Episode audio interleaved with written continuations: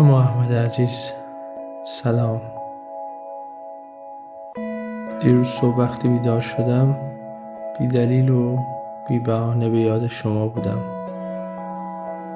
یاد روزگاری که با شما گذشت،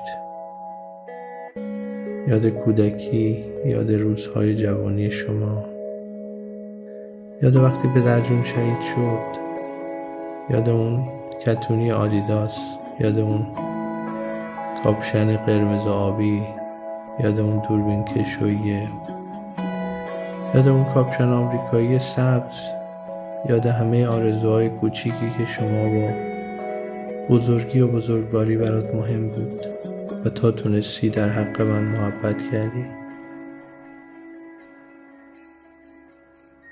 یاد همه محبت هایی که وقتی بزرگتر شدم در حق من و فرشته و فرزندانم و بقیه کردی.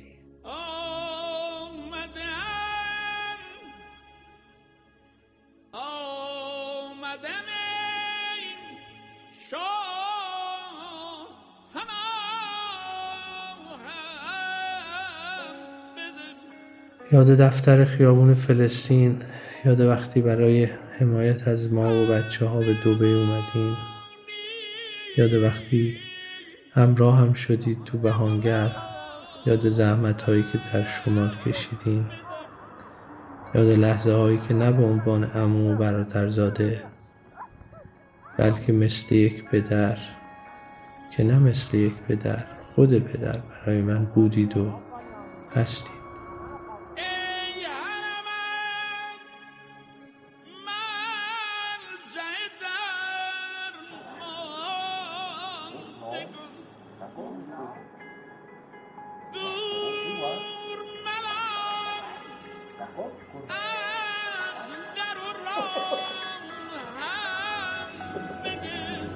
پدری که با فرزندش میخنده، میخندونه، میگریه و میگرینه، رفاقت میکنه، دوستی میکنه، گاهی دعوا و نزاع میکنه، گاهی مهر، گاهی قهر، گاهی بخشش، گاهی گذشت و خلاصه همه احساسات و عواطفی که میشه بین دو نفر رد و بدل بشه میان من و شما بوده و این زیباترین و بی‌نظیرترین نوع ارتباطیه که من با یکی از اعضای خانوادم داشتم.